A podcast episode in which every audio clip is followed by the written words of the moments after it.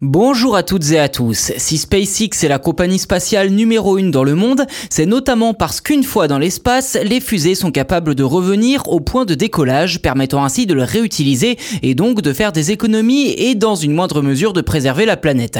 À ce jour, nombreux sont les concurrents à avoir essayé en vain de copier cette technologie profitable à tout point de vue. C'est sans compter sur un passionné d'aéronautique qui, il y a peu, a réussi à recréer ce fameux système par ses propres moyens et avec un modèle réduit. Tout commence en 2015. À l'époque, Joe Barnard n'y connaît absolument rien en aéronautique ni en programmation. Cet Américain résidant à Los Angeles se lance pourtant le défi fou de reproduire une fusée miniature réutilisable du modèle Falcon 9 de SpaceX. Et après 7 ans d'apprentissage, de tests et d'échecs, le 24 juillet dernier, Joe Barnard a enfin réussi à faire atterrir sa fusée baptisée Scoot F. Les images de cette prouesse sont disponibles sur YouTube via le lien dans la la description de cet épisode.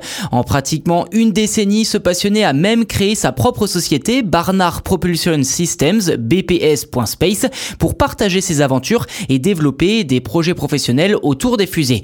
Une passion dont il vit désormais comme un certain nombre de youtubeurs et d'influenceurs.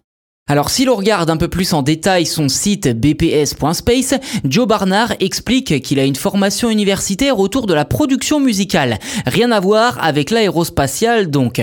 Ceci dit, l'appel de l'espace était beaucoup trop fort. En réussissant ce que l'on peut quand même qualifier d'exploit, Joe Barnard a surtout tenté d'impressionner les dirigeants de SpaceX avec son modèle réduit dans l'espoir d'y décrocher un emploi. L'avenir nous dira si ces efforts ont porté leurs fruits, car pour le moment, ces lancements sont plutôt limités en d'altitude. Pas de quoi l'arrêter pour autant puisque son prochain objectif est de lancer sa fusée dans l'espace suborbital, soit à quasiment 100 km d'altitude. Et qui dit nouvel objectif dit nouvelle fusée, plus grande, baptisée Meat Rocket, que l'on peut traduire en français par fusée à viande. Alors pourquoi un tel nom? Joe Barnard explique qu'il ne donnera aucune explication, mais que son futur projet sera fou. Affaire à suivre donc de très près.